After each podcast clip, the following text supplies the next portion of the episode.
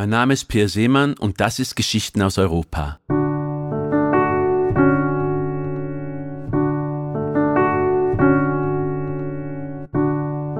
Heute geht es in den US-Bundesstaat Nebraska und danach direkt nach Genf. Eine Geschichte aus einer Bar spät abends in Lausanne am Genfer See.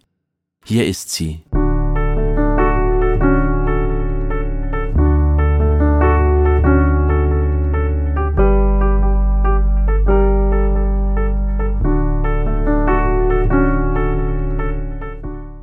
Nebraska, Genf und der Horizont.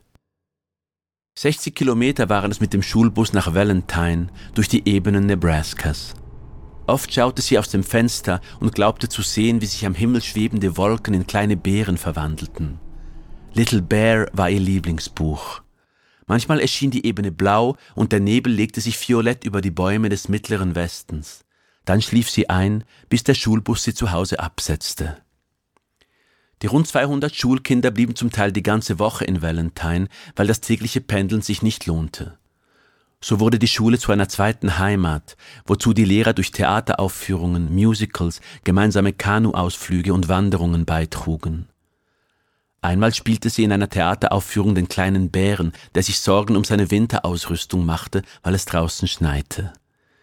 Die Mutter wies ihn darauf hin, dass sein Fell zu diesem Zweck ausreichte.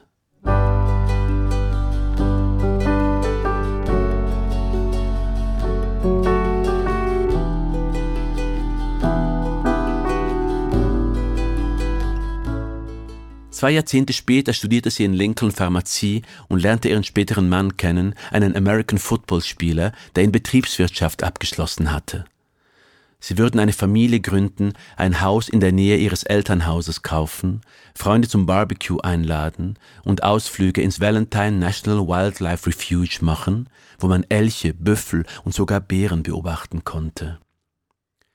Als sie abends von ihrer Arbeit bei Nestle in Lincoln zurückkehrte, blickte sie über die Weiten Nebraskas. Maisfelder aus gelben und braunen Streifen verengten sich gegen den Horizont hin, gingen in ein helles Braun über, dahinter begann der violette Himmel. Sie hatte im Büro ein Bild des Genfer Sees gesehen. Bergketten, die aus höchster Höhe bis zum See hinabreichten, wo sie den Blick auf grüne Täler freigaben und sich wieder in die Höhe schwangen.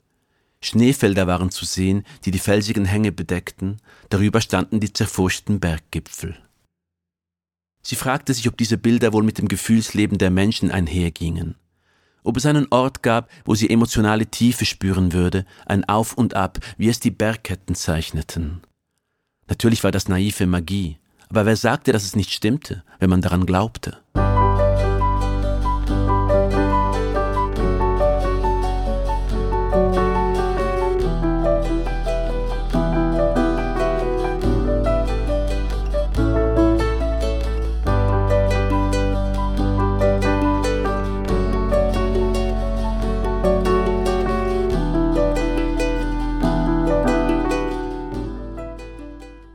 Diese Gedanken sie nicht mehr losließen, reichte sie die Scheidung ein und flog nach Genf. Sie hatte sich um eine Stelle bei Nestle in Lausanne beworben und sie bekommen. Sie arbeitete nun in der Forschungsabteilung, suchte nach Produkten, die Demenzkranken, denen der Schluckreflex abhanden gekommen war, helfen konnte. Sie kaufte sich eine Gitarre auf dem Flohmarkt und begann die Hits ihrer Teenagerzeit nachzuspielen schaute sich durch Dutzende von Musikdokumentarfilmen, unternahm Wanderungen in die Alpen Nordfrankreichs, lernte einen Musiker aus Berlin kennen, flog zu Kongressen nach Barcelona, nach Agadir, nach New York. Wenn sie nun gelegentlich abends von ihrem Balkon auf den Genfer See schaute und ihren Atem spürte, ein ruhiges Ein- und Ausströmen der Luft, fragte sie sich, ob die Bergkette wirklich der Katalysator gewesen war in ein Leben, in dem sie sich wohler fühlte. Sie hatte gehört, dass indische Yogis die Ekstase eines Bergsteigers in einer tausend Meter hohen Felswand spüren konnten, während sie auf einem Stuhl saßen und die Augen geschlossen hielten. Jeder bediente sich eben der Mittel, die er hatte, sagte sie sich. Dennoch träumte sie gelegentlich von den violetten Wolken, die sie durchs Fenster des Schulbusses beobachtet hatte, kleine tanzende Bären über der unendlichen Ebene Nebraskas.